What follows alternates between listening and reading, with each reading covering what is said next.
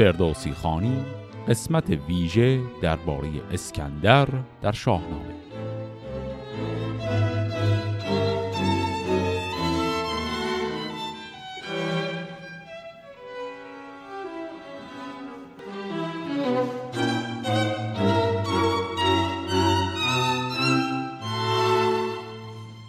در قسمت های 108 تا 115 از این پادکست ما داستان های مربوط به اسکندر در شاهنامه رو با هم خوندیم. در ابتدای اون قسمت ها گفته بودم که بحث درباره ریشه داستان های اسکندر کمی پیچیده و طولانیه و نیاز به یک قسمت ویژه جداگونه داره. در این قسمت ویژه من قصد دارم کمی درباره ریشه های این داستان صحبت کنم.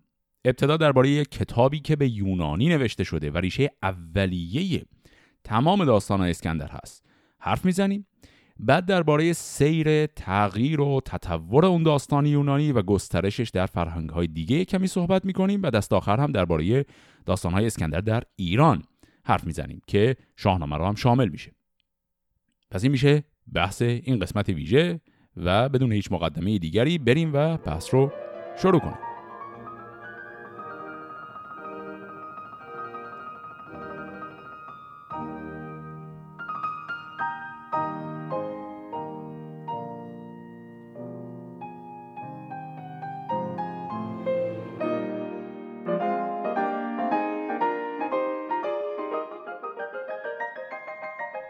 اسکندر مقدونی در سال 356 قبل از میلاد به دنیا میاد و بعد از فتح یونان و مصر و شام و ایران در سال 323 قبل از میلاد در بابل از دنیا میره. به دلیل حجم فتوحات بسیار زیاد اسکندر در بازه بسیار کوتاه از همون دوره حیات خودش داستانهای افسانه‌ای خیلی زیادی درباره اسکندر ساخته شد. اسکندر به سرعت از یک شاه قدرتمند و یک فرمانده نظامی باهوش تبدیل شد به یک ابرقهرمان تاریخی. بسیاری از داستانهایی که دربارش ساخته شد تا قرنها بعد از مرگ او در فرهنگ شفاهی مناطقی که به دست بازماندگانش مونده بود پراکنده شدند.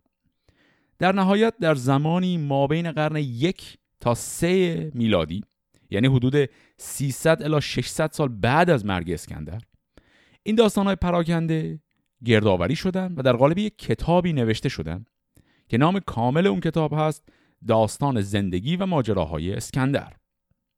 این کتاب در منطقه مصر و به زبان یونانی نوشته شد. این کتاب در زمان خودش بسیار پرطرفدار بود و در قرون بعد هم ترجمه های آزادی از اون به زبان های مختلف منتشر شد. به زبان های لاتین، سوریانی، ارمنی، قبطی، پهلوی و بعد از اسلام هم به زبان عربی این کتاب ترجمه شد. همزمان در اروپای اواخر قرون وسطا هم این کتاب به زبانهای اروپایی هم مثل آلمانی، انگلیسی و فرانسوی ترجمه شد. امروزه این کتاب رو با نام عمومی رمان اسکندر یا رومانس اسکندر می‌شناسیم. این کتاب خاص اگرچه ادعای این رو داشت که داستان تاریخی اسکندر مقدونی رو تعریف می‌کنه ولی به هیچ عنوان یک منبع تاریخی مستدل محسوب نمی‌شد. حتی در همون زمان معاصر خود کتاب هم به نظر می‌رسه خوانندگانش بیشتر از این که علاقه داشته باشن کتاب رو برای بالا بردن درک تاریخی بخونن به این اثر به عنوان یک داستان هیجان انگیز و جذاب نگاه می‌کردن. همینجا هم یه پرانتزی رو باز کنیم. چرا من همین الان گفتم این کتاب در مصر ولی به زبان یونانی نوشته شده. خب یونان و مصر که تو دو تا جای مختلف هستن. دلیلش اینه که از همون زمانی که اسکندر مقدونی مصر و مناطق دیگر دنیا مثل ایران و شام و اینها رو فتح کرد زبان رسمی و درباری اون مناطقی که اسکندر فتح کرد و برای جانشینانش گذاشت اونا زبانشون شد یونانی. سلسله هایی که جانشینان اسکندر برپا کردن مثل مثلا سلوکیان که در ایران بودن هم اینا طبعا به همون زبان یونانی می نوشتن در مناطق مثل ایران به مرور زمان طی قرنها سلسله های بومی روی کار اومدن و زبان یونانی رو کنار زدن. ولی در منطقه مصر تا قرنها بعد همون یونانی به عنوان زبان رسمی و درباری باقی موند. و بعد هم که مصر زیر مجموعه امپراتوری روم شد باز به دلیل علاقه زیاد رومیان به زبان و فرهنگ یونانی زبان مصر همونی که بود باقی موند. پس اصلا عجیب نیست اگر در قرن یک میلادی آثاری به زبان یونانی در مصر منتشر شده باشه. خب این پرانتز قضیه مصر و یونان رو ببندیم. مسیر کلی داستان کتاب رمان اسکندر یونانی عملا همخوان با مسیر کلی حیات واقعی اسکندر مقدونی بود. ولی تقریبا تمام جزئیات این کتاب تخیلی هستن. مثلا اینکه اسکندر در مقدونیه به دنیا اومد اسم پدرش فیلیپ بود بعد یه فتوحاتی داشت یونان و مصر و شام و ایران اینها همه رو فتح کرد و بعد در نهایت هم بعد از یک تلاش ناموفق برای فتح کامل هند برگشت به بابل و در اونجا از دنیا رفت. تمام اینا که تاریخ واقعی زندگی اسکندره در کتاب رمان اسکندر هم هست. ولی تک تک جزئیاتی که تو این داستان اضافه شده کاملا تخیلیه. نام نویسنده این کتاب خاصم برای خودش پیچیدگی هایی داره. نویسنده این کتاب رو امروزه با نام سودو کالستینس می‌شناسیم. ولی این یه اسم واقعی نیست. ممکنه با این پیشوند pseudo آشنا باشید. توی انگلیسی می نویسیمش P S E U D O pseudo. این پیشوند رو معمولا برای توضیح یه چیزی که شبیه به یک پدیده است ولی اصل اون پدیده نیست به کار می‌برن. تو متون فارسی که من دیدم بعضی اوقات نام pseudo کالستینس رو ترجمه می‌کنند کالستینس دروغین که به نظر من کمی غلط اندازه اصطلاح کالستینس دروغین این شائبه رو به وجود میاره که انگار یه آدمی بوده که به دروغ خودش رو به نام کالستینس جا زده و با یه هویت جعلی اومده یه کتابی نوشته. در حالی که واقعیت اصلا همچی چیزی نیست. قضیه از این قراره که کتاب رمان اسکندر اصلا نویسنده واحدی نداشته. این کتاب چون بخشی از ادبیات آمیانه بوده به نظر می‌رسه تا چند قرن به مرور زمان نوشته شده و احتمالا یک دونه گردآورنده داشته. ولی تک تک داستاناش خلقش به وسیله یک فرد احتمالا نبوده. کما اینکه در پژوهش های متأخر دیدن که دست نویس هایی که از این کتاب پیدا شده تفاوت جزئی ولی زیادی دارن که نشون میده کتاب تا مدتی بعد از تدوینش هم هنوز هی نویسندگان گمنامی داشتن درش دست میبردن و به داستاناش پروبال می‌دادن. این کتاب کلا تا قرنها بینام بوده و هیچ نویسنده خاصی هم رو جلد براش ذکر نمی‌شده. تا وقتی که برسیم به اواخر قرون وسطا. در اون زمان گروهی از پژوهشگران تلاش می‌کنن اسم این نویسنده رو پیدا کنن و فردی به نام کالستینس رو معرفی می‌کنن به عنوان صاحب این اثر. حالا این آقای کالستینس اصلا کی هست؟ کالستینس یک مورخ یونانی بود هم عصر خود اسکندر مقدونی که در دربار خود اسکندر هم کار می‌کرد. در اواخر قرون وسطی حدس زدن که این کتاب مال این آقای کالستینس باشه و اسم ایشون رفت روی جلد طبیعتا. قرنها بعد در دوران مدرن محققین متوجه شدن که امکان نداره این کتاب رو کالستینس واقعا نوشته باشه.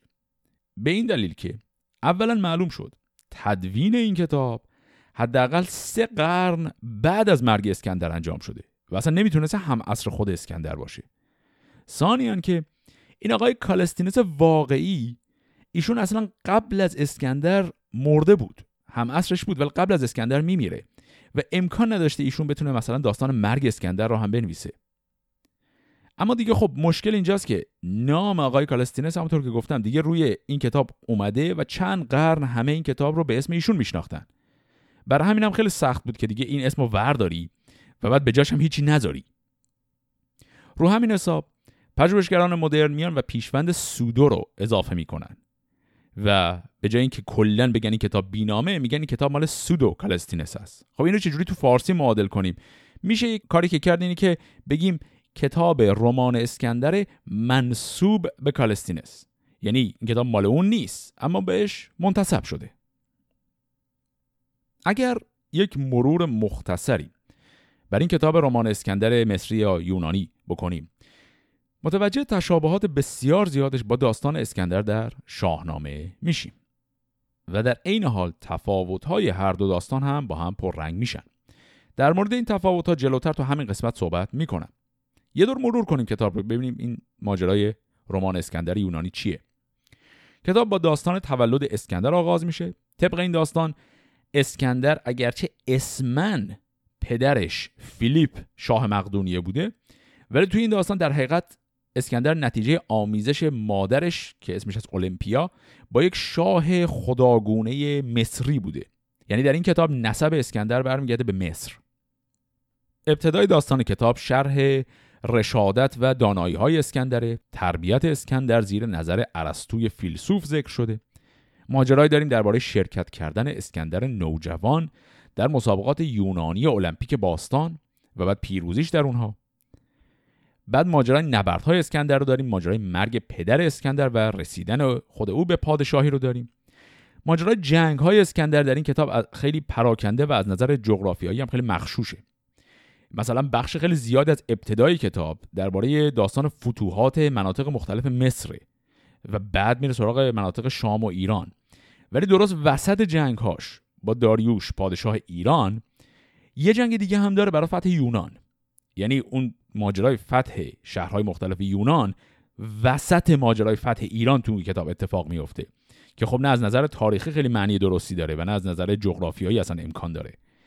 کلا اون چیزی که ما در شاهنامه هم گهگاه دیدیم و اونم جهش های جغرافیایی داستان بود. یا از یه جا میپره یه جای دیگه که خب اصلا از نظر جغرافیایی خیلی با هم فاصلشون زیاده.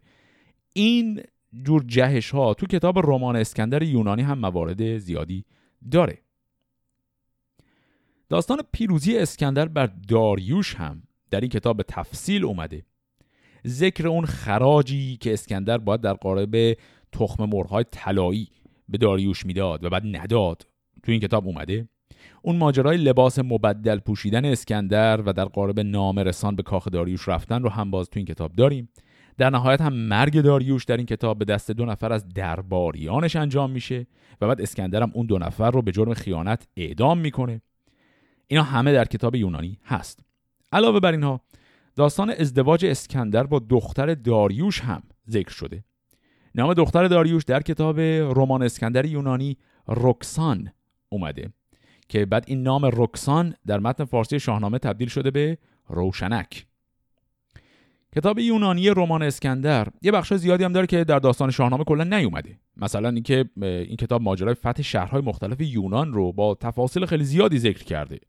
مثلا تسلیم شدن آتن برای خودش یک داستان طولانی داره. این بخشا کلا در شاهنامه نیست. کتاب رمان اسکندر داستان نبرد با یک شاه هندی رو هم داره که این شاه اسمش از پروس و ماجراهاش با یک کمی اختلافای جزئی عین داستان نبرد اسکندر و فور هندی در شاهنامه است. حتی ذکر اون نبرد تن به تن بین این دو هم اومده. اگر یادتون باشه در شاهنامه این رو داشتیم که فور هندی خیلی هیکل بزرگتری داشت قویتر بود. ولی توی نبرد تن به تن با اسکندر یه لحظه یک صدایی میاد حواسش پرت میشه و اسکندر با چابکی میاد و او رو می‌کشه. دقیقا عین این داستان با همین شکل در کتاب یونانی رمان اسکندر هم هست. داستان دیگری هم که در کتاب یونانی ذکر شده ماجرای رفتن اسکندر به یک سرزمینی به نام سرزمین مرواه که شاهش یک زن هست به نام کندس. این داستان هم بسیار شبیه به داستان اسکندر و قیدافه در شاهنامه. مثلا داستان تغییر هویت اسکندر و جابجا کردن خودش با وزیرش رو داریم و اینکه سعی می‌کنه جان پسر کندس که در متن یونانی اسمش اومده کندالس جان اون رو می‌خواد نجات بده و همینطور دستور کندس برای اینکه یک نقاشی بره مخفیانه تصویر اسکندر رو بکشه. تمام اینها در متن یونانی هست. و همطور هم که می‌بینیم این نام های یونانی بعد از گذر از چند مرحله ترجمه به زبانهای مختلف یکم عوض شدن و کندس و کندالس شدن قیدافه و قیدروش. تنها تفاوت جالب این دو داستان بین اون شکلیش که در شاهنامه است و اون شکلی که در متن یونانیه اینه که تو متن یونانی به سرزمین اندلس نمیره بلکه این کندس در حقیقت شاه سرزمینیه به نام مرواه همطور که گفتم که مرواه نام واقعی یک منطقه هست یک منطقه در جنوب مصر که امروزه در کشور سودان قرار داره. در کتاب رمان اسکندر بعد از این ماجراها سفر به سرزمین برحمن ها رو داریم و اون داستان شنیدن نصیحت های اونها که تعداد زیادی از اون نصایح هم جمله به جمله با متن شاهنامه همخوان هستن. مثلا تو اون کتاب هم اسکندر می‌پرسه که تعداد مردگان از زندگان بیشتره یا کمتر؟ یا اینکه حجم خشکیا از دریاها بیشتره یا کمتر؟ اینا دقیقا سوالاتی که توی شاهنامه هم اسکندر از برهمنها می‌پرسه. کتاب یونانی رمان اسکندر در میانه این داستانها یه نامنگاری هایی رو هم شرح میده که این نامنگاری ها معمولا یا بین اسکندر و استادش ارسطو هست یا بین اسکندر و مادرش. تو این نامه ها اسکندر خیلی خلاصه درباره سفرهای عجیب و غریب خودش هم حرف می‌زنه. یعنی علاوه بر اون داستانهایی که سفرهاش که به شکل سوم شخص تعریف میشن یه تعدادش هم به شکل اول شخص در قالب نامه هایی که اسکندر به مادرش یا به استادش نوشته گفته میشن. تو اون نامه ها معمولا خیلی مختصر صرفا اسکندر ردیف می‌کنه فهرست می‌کنه که فلان جا رفتیم فلان موجودات عجیب و غریب رو دیدیم فلان قوم غیر عادی رو دیدیم و خیلی توضیحاتی هم نمیده.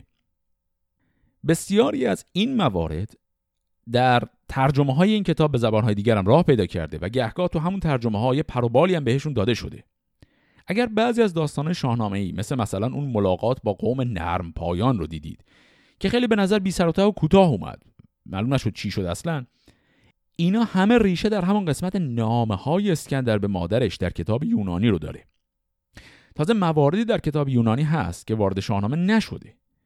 مثلا توی اون داستانهای نامهاش یکی از سفرهاش میگه که با یه قومی که قوم سیب خاران نامیده شدن برخورد کرده که من واقعا نمی‌دونم مثلا یعنی چی؟ قوم سیب خاران یعنی مثلا سیب میخوردن همیشه بعد خب این خوبه بده عجیبه چیه قضیهش توضیح نمیده صرفا میگه اینا رو هم دید.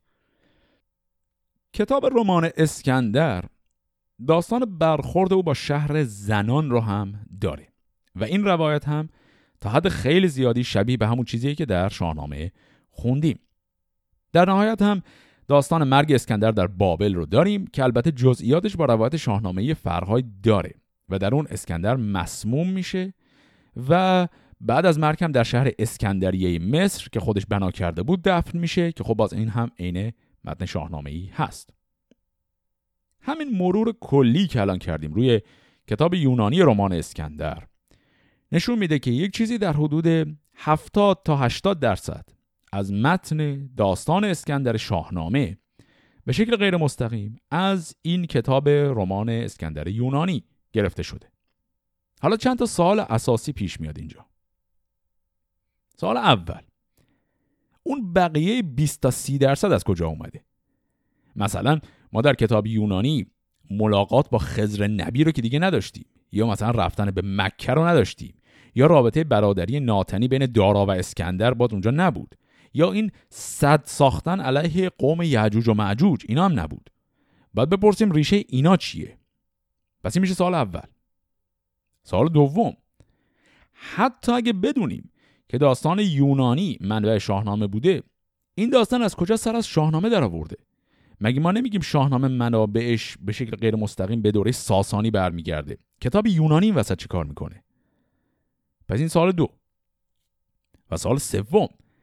مگر اسکندر یک شخصیت منفی در تاریخ ایران نبوده؟ خب اسکندر که زد غارت کرد و هخامنشیان رو نابود کرد و تمام اون بساط. پس چرا اثری از چهره منفیش اینجا نیست؟ پس این هم سال سه. در ادامه این قسمت ویژه امروز با هم می‌خوایم به این سه تا سال جواب بدیم.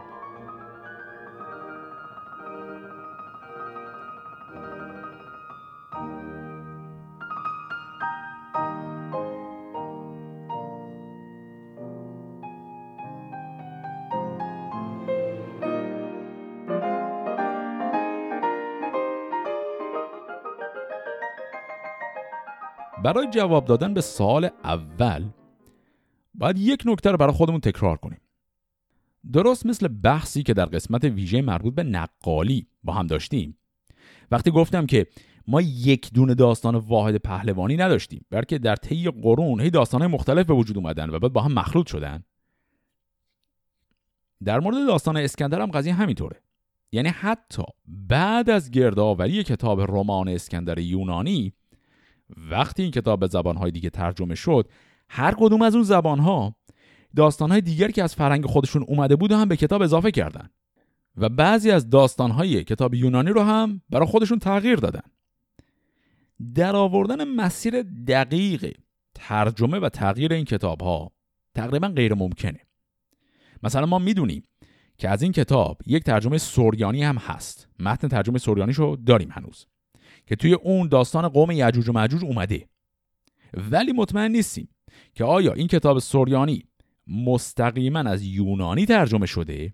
یا اول یک ترجمه به زبان پهلوی بوده و بعد سوریانی از روی پهلوی ترجمه شده. ما متن ترجمه پهلوی این کتاب نداریم. می‌دونیم که احتمالا وجود داشته ولی متنش رو نداریم که بتونیم مقایسه کنیم. این قضیه برای متن ارمنی و بعدها متن عربی و خیلی متون دیگه هم صادقه. اینا باعث شده که ما صرفا از طریق شباهت های متونی که وجود داره بتونیم یه حدسایی بزنیم. ولی مسیر دقیق این که این داستان اول از کجا رفته به کجا بسیار در آوردنش سخته. مثلا یکی از همین حدس ها حدسی که می‌تونیم بزنیم درباره تاثیر شاهنامه از متون عربی اسکندرنامه است. یه کتابی هست که فردی به نوشته به نام امارت ابن زیاد. ایشون در قرن دوی هجری کتابی نوشته. نام اصلی کتاب هست قصت الاسکندر و مافیها من الامر العجیب که در اون خیلی از داستانهایی که در شاهنامه هست هم وجود داره. مثلا داستان خزر و آب حیوان تو این کتاب عربی هست. داستان حرف زدن اسکندر با اسرافیل هست. داستان سفر به مکه هست. اما ما هیچ قطعیتی نداریم که آیا این کتاب ریشه اون بخش خاص از شاهنامه بوده؟ یا اینکه شاهنامه و این کتاب هر دو یک ریشه مشترک سوم دارن. هر دو از یه جای دیگه میان که اون ریشه اصلیه رو دیگه مثلا گم کردیم. اینو ما با قطعیت نمی‌تونیم بگیم.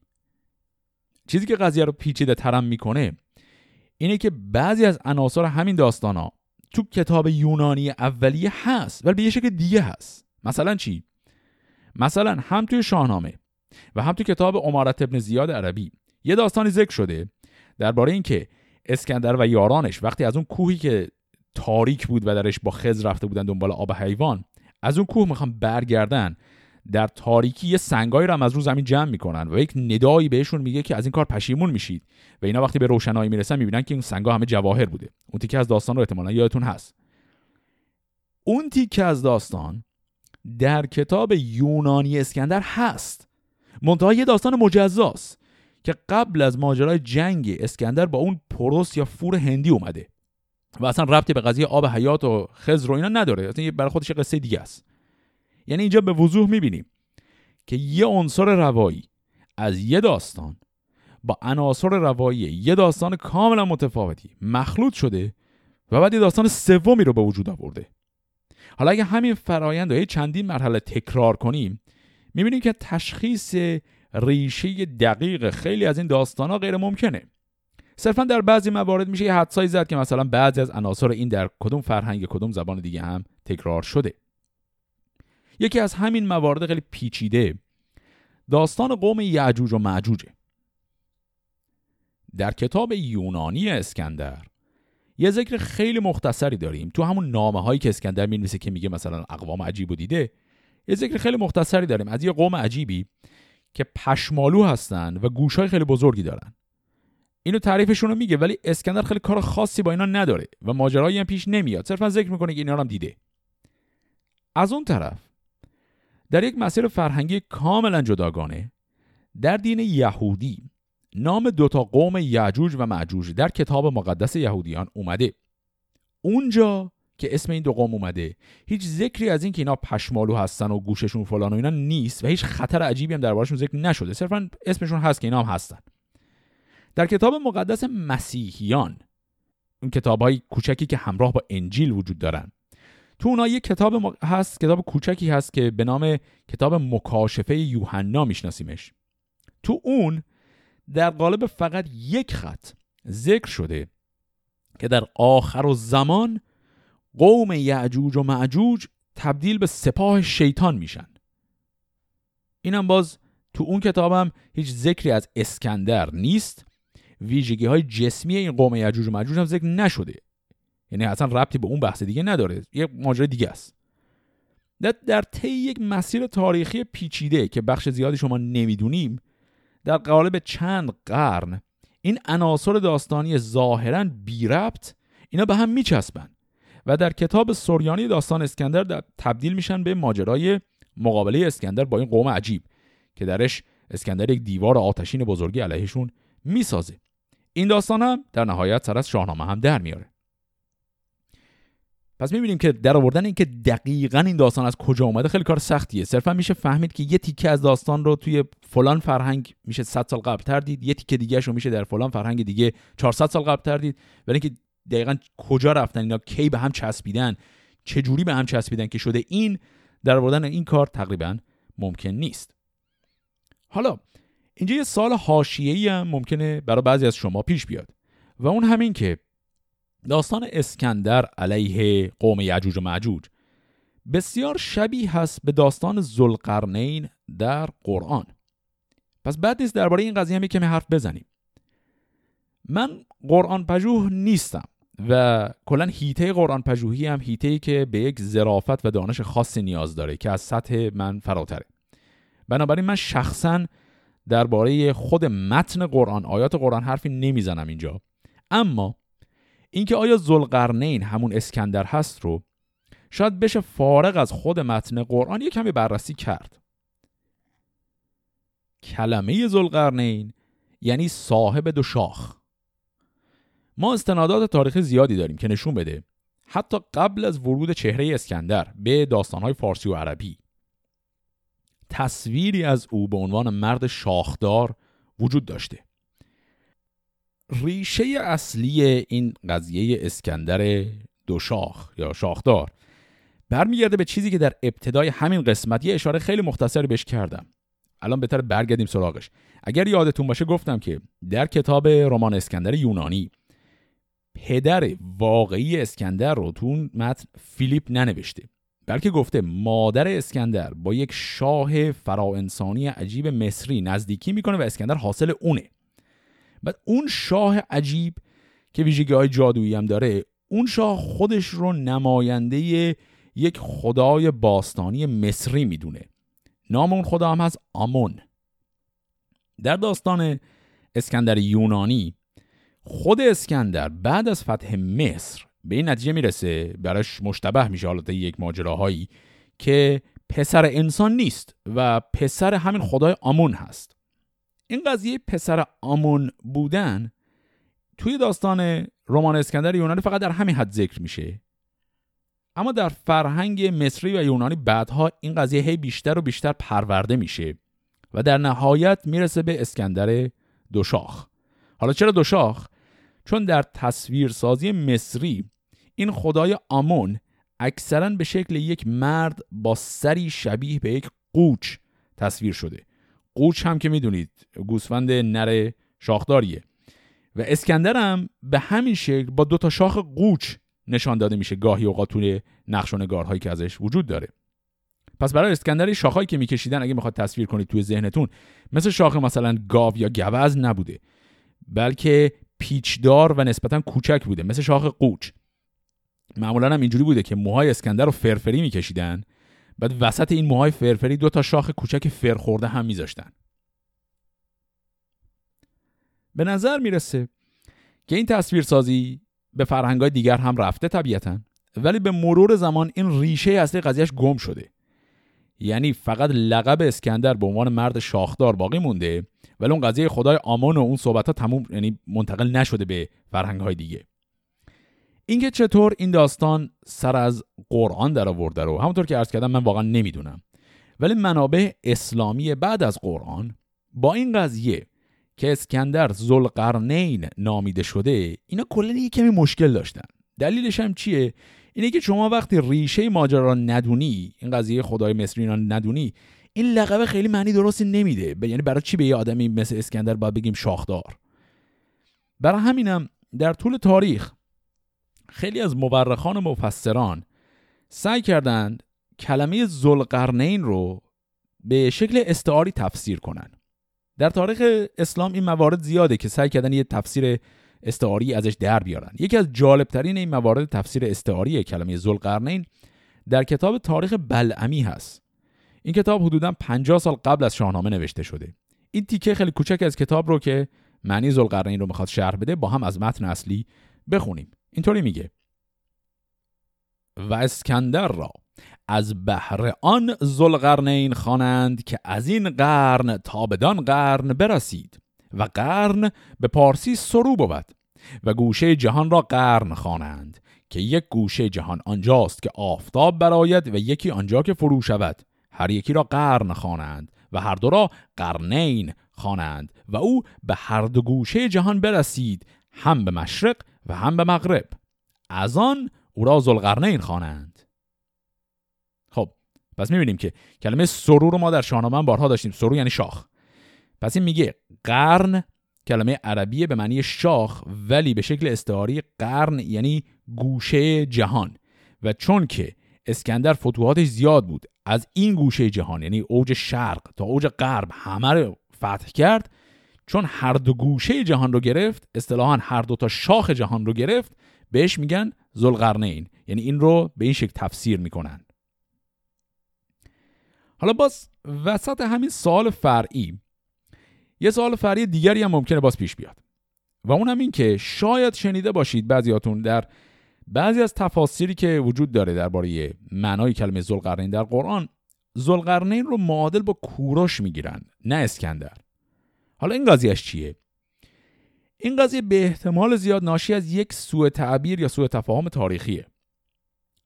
در متون یهودی کوروش کوروش هخامنشی او رو منجی یهودیان می‌دونن. چرا؟ چون قبل از کوروش شاه بابل منطقه اورشلیم رو فتح کرده بود بسیار از یهودیان رو به اسارت برده بود. کوروش با فتح بابل اون یهودیان رو آزاد می‌کنه که برگردن به سرزمین خودشون.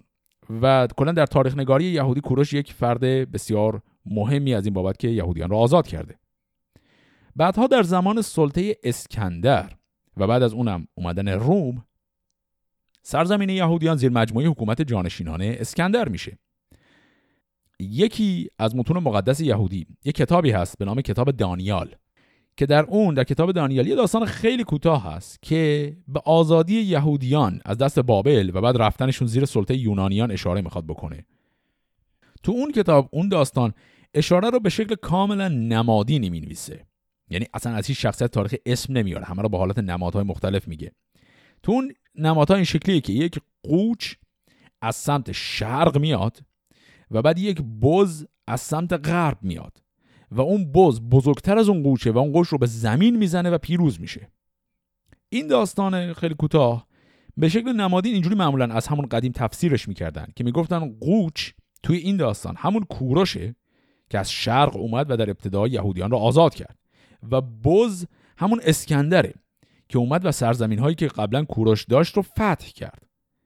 این داستان خاص فقط در همین حده نه ربطی داره به کتاب رمان اسکندر یونانی و نه ربطی داره به داستان یعجوج و معجوج. این برای خودش یه داستان مجزاییه و کلش هم همینی بود که الان گفتم. خیلی کوتاهه.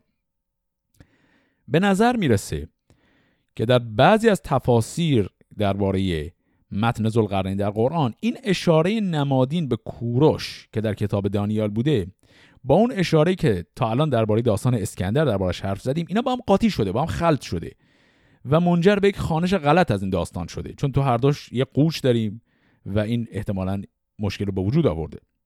به هر حال شواهدی که نشون بده که اسکندر همون شخصیت ملقب به ذوالقرنین هست اینا خیلی زیاده و این شواهد از فرهنگ ایرانی و اسلامی هم فراتر میره. همونطور که گفتم اصلش اصلا برمیگرده به اون داستانه رمان اسکندر یونانی.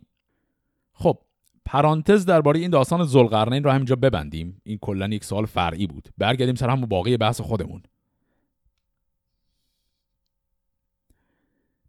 چیزی که در مورد بحث ریشه داستانهای اسکندر در شاهنامه قضیه رو از اینی که تا حالا گفتیمم پیچیده تر می‌کنه. اینه که موارد معدودی داریم که در شاهنامه یه چیزی اومده که در هیچ کدام از منابع داستانهای اسکندری که به زبانهای دیگه داریم نیومده. یعنی نه عربی نه سوریانی نه یونانی نه ارمنی اونو ندارن. یه مثال جالبش داستان تولد اسکندره. در تمام داستانهای اسکندر که به فارسی داریم که شاهنامه فقط یکی از اولین های اوناست بعد از اونها هم با زیاده این داستانها تو همه اینها اسکندر برادر ناتنی دارا یا همون داریوشه. علاوه بر شاهنامه کتاب دیگری هم هست مثلا کتابی که حدود 100 سال بعد از شاهنامه نوشته شده به نام دارابنامه که اونم همین ماجرای تولد اسکندر و ماجرای دارا و داراب پدر هر دو اینها رو داره و به تفصیل هم داره. خیلی طولانی تر اون ماجراها رو آب و تاب بیشتری هم داده. تو اون هم باز قضیه تولد اسکندر همینه. متون قرنهای بعدی مثل اسکندرنامه نظامی هم اونا همه تابع همین داستان هستن. ولی هیچ کدوم از متون غیر ایرانی این داستان خاص رو به این شکل ندارن. قاعدتا چیزی که میشه حد زد اینه که منابع ایرانی پیش از اسلام از داستان اسکندر داشتیم و اون منابع این ماجرا رو داشتن. یعنی همون ترجمه های پهلوی از داستان اسکندر که گفتم خود متنشون رو نداریم طبق اینجور قرائن می‌تونیم حدس بزنیم که همچین متنهایی باید وجود میداشته.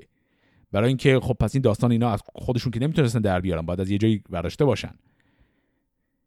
چون اون ترجمه های پهلوی رو نداریم نمی‌تونیم خط به خط بررسی کنیم ببینیم که دقیقا از کجا این اومده. ولی می‌تونیم حدس بزنیم که به هر حال منابع ایرانی وجود داشته که داستان اسکندر رو بر اساس کتاب رمان اسکندر یونانی نوشته بودن. حالا سال محتوای منابع رو که رد کنیم اینکه حالا این داستان از کجا دارن میان به دو تا سال مهم بعدی می‌رسیم. یکی اینکه فارغ از اینکه محتواشون چیه این داستان تو شاهنامه چه کار می‌کنن؟ و دوم اینکه این تصویر منفی از اسکندر به عنوان غارتگر اون کجا این داستان جا داره؟ این دو تا سال دو تا سالی که باید با همدیگه بهشون جواب بدیم. جواب هر کدوم جواب اون یکی رو هم عملا میده. پس بریم برای این دوتا.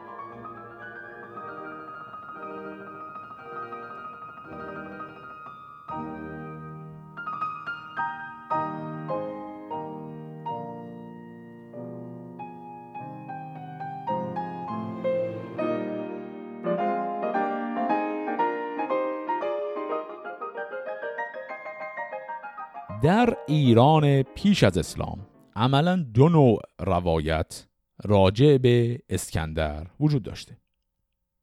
این دو نوع روایت حداقل در منطق عمومیشون هیچ ربطی به همدیگه نداشتن و حتی متناقض هم هم بودن. در عمل البته این دوتا روایت با هم تداخل خیلی زیادی پیدا می‌کنن. یکی از این دوتا روایت همون چیزی که تا الان امروز دربارش داشتیم صحبت کردیم و همون داستانی که از رمان اسکندر یونانی سرچشمه گرفته. تو این روایت خیلی از اجزای داستان از فرهنگی به فرهنگ دیگه تغییر می‌کنه ولی منطق کلیش ثابته. تو منطق کلیش هم اینه که اسکندر یک فرد مثبت هم از نظر اخلاقی هم از نظر سیاسی گاهی رفتارهای شیطنت آمیز می‌کنه ولی در کل شیطنتاش هیچ وقت خیلی خطرناک نمیشه. تبدیل به یک فرد شیطان صفت نمیشه. داستان ماهیت افسانه‌ای به اسکندر میده. این اتش اسکندر برای دیدن دنیا و رفتن به سرتاسر سر زمین هم در این روایت ذاتا یه چیز مثبتی تلقی میشه.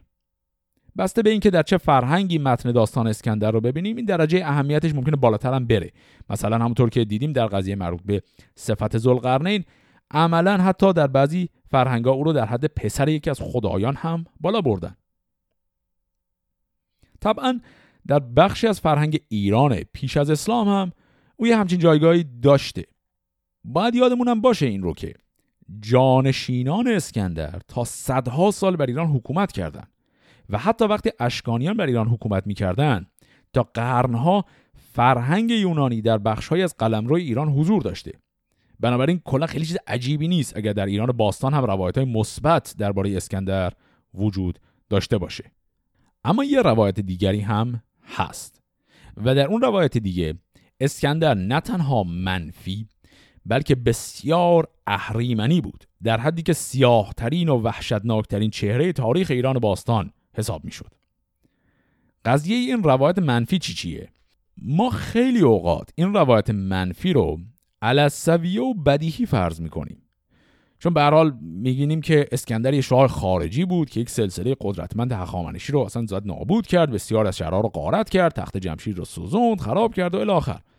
به دلیل این پیشینه تاریخی ما معمولا تصویر منفی اسکندر رو بدیهی حساب می‌کنیم. ولی قضیه اصلا بدیهی نیست. همطور که عرض کردم جانشینان اسکندر بعد از اون بر ایران حکومت کردند و حاکمان محلی ایرانی هم اونایی که در زمان هخامنشیان حاکم محلی ایرانی بودن تا جایی که ما می‌دونیم با این نیروهای جدید به مرور زمان همکاری کردند و به این شکل اکثر سلسله های شاهان محلی از زمان هخامنشیان اینها بعد از روی کار آمدن سلوکیان هم به کارشون ادامه دادن. ما هیچ مدرک دقیقی نداریم که در فاصله بین پایان هخامنشیان تا ابتدای کار ساسانیان نظر عمومی ایرانیا درباره اسکندر تا چه حد منفی یا مثبت بوده. در این زمینه مدرکی نداریم. هیچ متنی از اون بازه زمانی در این مورد خاص به دست ما نرسیده. اما وقتی یهو به ساسانیان می‌رسیم ناگهان اسکندر در متون رسمی تاریخ نگاری و دینی ساسانیان وارد میشه به عنوان یک شخصیت کاملا اهریمنی. این متون برای منفی بودن اسکندر همیشه دو تا دلیل رو ذکر می‌کنن. یکی این که اسکندر به سرزمین ایران هجوم آورد و اون رو اشغال کرد. ولی دلیل دوم که مهمتر همه است اینه که ادعا می‌کنند اسکندر یک دست نویس گرانبها از کتاب اوستا رو نابود کرد. کتاب اوستا به شکل سنتی یک کتاب شفاهی بود. یعنی کتابی بود که نوشته نمی‌شد عمدن بلکه متن اون رو موبدان زرتشتی سینه به سینه حفظ می‌کردن. یعنی متن رو حفظ بودن بعد به نفر بعدی یاد می‌دادن تا او هم حفظ کنه. و معمولا نوشتن اون متن رو یه کار مضمومی می‌دونستن. و طبق داستانهای تاریخی یا نیمه تاریخی که وجود داره به نظر می‌رسه در زمان هخامنشیان ادعا می‌کنند که یک متن نوشته شده اوستا وجود داشته و این نسخه بسیار گرانبها بوده و به اصطلاح تحت تدابیر امنیتی شدیدی هم نگهش می داشتن. و طبق این روایت که از دوره ساسانی داریم اسکندر در حمله به ایران میاد و می‌زنه و این یک نسخه رو نابود می‌کنه و بسیاری از موبدان هم که کتاب رو حفظ بودن اونها رو هم می‌کشه در متون دینی ایران باستان متونی که از دوره ساسانی به جا مونده این حرکت اسکندر به قدری وحشتناک حساب میشه که از خود حمله به کشورم بدتره به هر حال در طول تاریخ مهاجمان خیلی زیادی به کشورها حمله می‌کنن دیگه و خسارت به بار میارن و میسوزن و می‌کشن و الی به هر طریق هیچ لشکری که با ماچ و گل و تعارف که نمیاد که با شمشیر و آتیش میان می‌زنن نابود می‌کنن. فرق اسکندر با بقیه در اینه که اومد و زد این اوستا رو نابود کرد و این آتشکده ها رو غارت کرد و این موبدان رو کشت. اینه که باعث میشه اسکندر اینقدر در این روایت ها منفی باشه. حالا این روایت کاملا منفی از اسکندر به حدیه که در بعضی از متون پهلوی گاهی اوقات اسکندر را همردیف با زحاک به عنوان نماد مطلق شر معرفی می‌کنن جالب اینه که این نگاه کاملا منفی به اسکندر در شاهنامه هم راه پیدا کرده نه در خود داستان اسکندر. ولی در داستانهای بعدی در داستانهای ساسانی یکی دو مورد داریم که افراد دارن همجور صحبت می‌کنن. یهو اسم اسکندر رو هم میارن وسط حرفشون. و اونجاها به وضوح نام اسکندر به عنوان یه فردی که سر تا پا شر مطلقه ذکر میشه. یکی از این موارد رو در داستان اردشیر بابکان با همدیگه خوندیم. اون ابیاتی که با هم خوندیم و یه دور دیگه نگاه کنیم مرور کنیم اینطوری میگه. نگه کن. که زحاک بیدادگر چا ورد از آن تخت شاهی به سر. هم افراسیاب آن بدندیش مرد کزو بود دل شهریاران به درد. سکندر که آمد بدین روزگار بکشتان که بود در جهان شهریار. برفتند و زیشان جز از نام زشت نماند و نیابند خرم بهشت.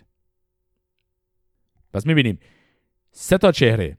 زحاک افراسیاب و اسکندر اینا هم ردیف هم معرفی میشن.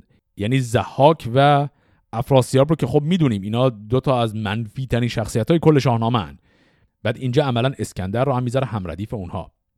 بعد عین همین که گفتم این سگانه زحاک و افراسیاب و اسکندر عین این یه جای دیگه تو شاهنامه هم هست. تو شاهنامه چند مورد این شکلی داریم. یه مورد دیگه رو هم باز با هم نگاه کنیم. این مثال در داستان خسرو پرویز میاد که حالا هنوز بهش نرسیدیم. در داستان خسرو پرویز این ابیات رو داریم. میگه ز زحاک تازی نخستند رای که بیدادگر بود و ناپاک رای که جمشید برترمنش را بکشت به بیداد بگرفت گیتی به مشت. پر از درد بود مردم پارسا که در جهان دیو شد پادشاه.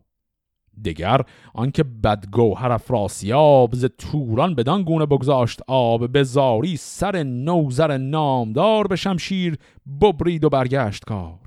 سه دیگر سکندر که آمد ز روم به دیران و ویران شد این مرز و بوم چو دارای شمشیر زن را بکشت خور و خواب ایرانیان شد درشت.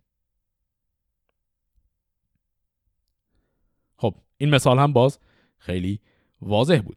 همونطور که می‌بینیم اینا مال خود داستان اسکندر نیست ولی تو داستان های ساسانیان یک ذره از اون روایت کاملا منفی نسبت به اسکندر وجود داره. اما این تصویر منفی از اسکندر این چقدر تصویر طبیعیه؟ یعنی به عبارتی تا چه حد از این تصویر محصول حافظه تاریخی ایرانیان از زمان حمله اسکندره؟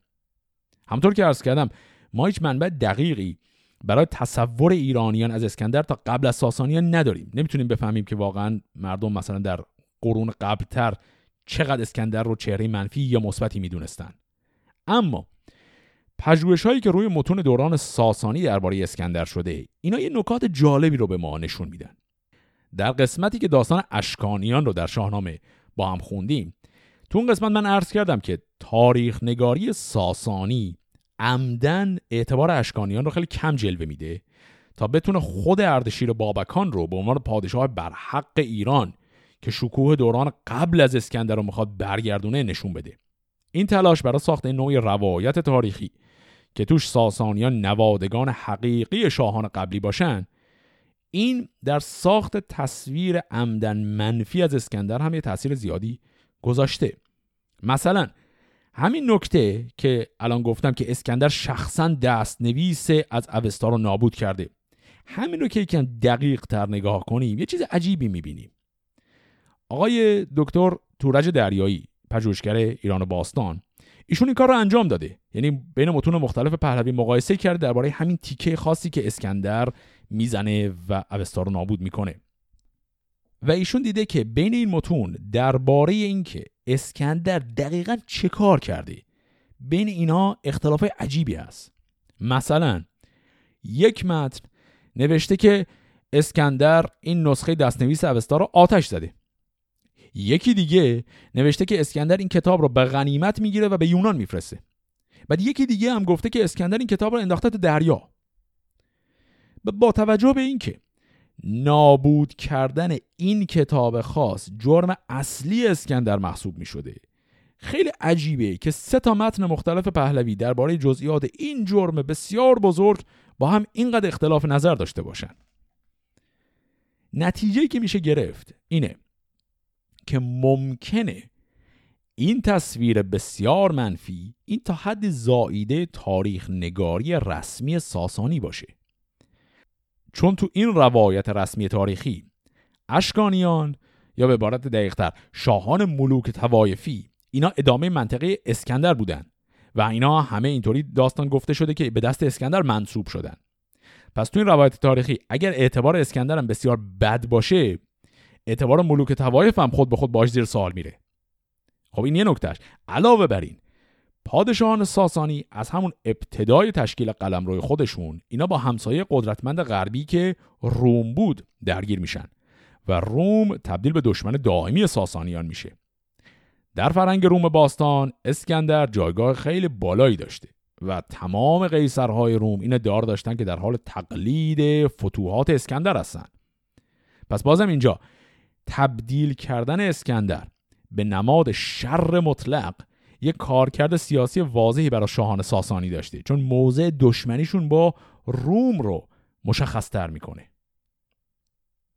حالا اینا به این معنی نیست که اسکندر خودش بنده خدا خیلی آدم خوبی بوده و ساسانیا بد نشونش دادن. نه به حال خب اسکندر هم مثل هر قوای مهاجم دیگری بالاخره قارت کرده و کشته و نابود کرده و اینا. خب هر کسی که به جنگ میره شمشیر می‌کشه خب طبیعتا دستش به خونم آلوده میشه. سوال اساسی برای ما این نیست که واقعا اسکندر چه جور آدمی بوده. سوال اساسی اینه که چه نوع روایتی در حافظه تاریخی ایران درباره اسکندر وجود داشته؟ می‌بینیم که عملا دو تا روایت متضاد داشتیم. تو یکی تحت تاثیر رمان اسکندر یه چهره مثبت و حتی آسمانی از اسکندر داشتیم. و تو دیگری تحت تاثیر تاریخ نگاری رسمی ساسانی یه چهره اهریمنی از او داشتیم. به نظر می‌رسه داستانی که طی قرون مختلف به شاهنامه رسیده عناصری از هر دوی این روایات رو در خودش جمع کرده. به همین دلیل هم اسکندر یک شاه نیمه ایرانیه که خصایص مثبتش به پای ایرانی بودنش نوشته میشه. ولی در این حال شاهنامه به خصوص وقتی که به انتهای داستان اسکندر و اون مرگ و خاک سپاریش می‌رسیم میاد و یک چهره خاکستری ازش می‌سازه. یعنی از یک طرف یه شاه بزرگیه که فتوحاتش سر تا سر دنیا از چین تا آفریقا رو گرفته و از طرف دیگه یه فرد حریصه که به خاطر طمع کشورگشاییش می‌زنه و سرزمین های زیاد رو نابود می‌کنه. اون سخنرانی هایی که داشتیم که در مراسم خاک سپاری اسکندر افراد مختلف هی می اومدن و حرفهاشون رو می‌زدن اون به وضوح گویای این دوگانگیه. یعنی در اونها هم توصیف بزرگی اسکندر میشه همون یه فرد آزپرست معرفی میشه. اگر بیشتر هم در جزئیات داستان اسکندر در شاهنامه دقت کنیم حتی می‌بینیم که فتوحات اسکندر اکثر اوقات حول محور بحث آز میگرده. یعنی افراد مختلف هی بارها بهش تذکر میدن که دنبال آز نباش دنبال زیاده خواهی نباش به فکر مرگت باش. این بحث این شکلی. اینا همه یه نوع چرخش در داستان رمان اسکندر یونانیه. چون تو اون داستان اینا اومده ولی تو اون داستان یونانی تمام این کارهای اسکندر که همیشه دنبال بیشتر جلو رفتنه همیشه می‌خواد مرزهای جدید فتح کنه اینا کلا چیز خوبیه. اصلا خصلت خوب اسکندر توی اون فرهنگ خاص اینه که اسکندر ترمز نداره. همینجوری میره. ولی دقیقا همین ترمز بریدگی اسکندر در شاهنامه تبدیل به خصلت منفی میشه که با اصول اخلاقی زرتشتی درباره دوری از آز متقایره به حال درباره داستان اسکندر و جزئیات اون سالهای بسیار زیادی هست که جوابشون نیازمند پژوهش‌های جدیده. ما هنوز در مورد خیلی از اجزای این داستان دانش بسیار کمی داریم.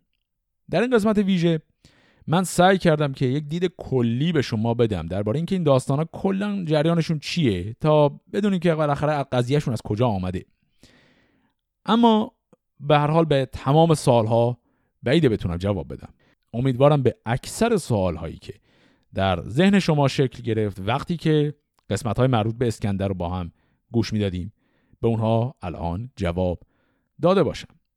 حرف برای زدن زیاده دانش من ولی متاسفانه محدوده. فرصت بحث هم همینطور محدوده. این قسمت رو دیگه همینجا به پایان می‌برم. فعلا خدا نگهدار.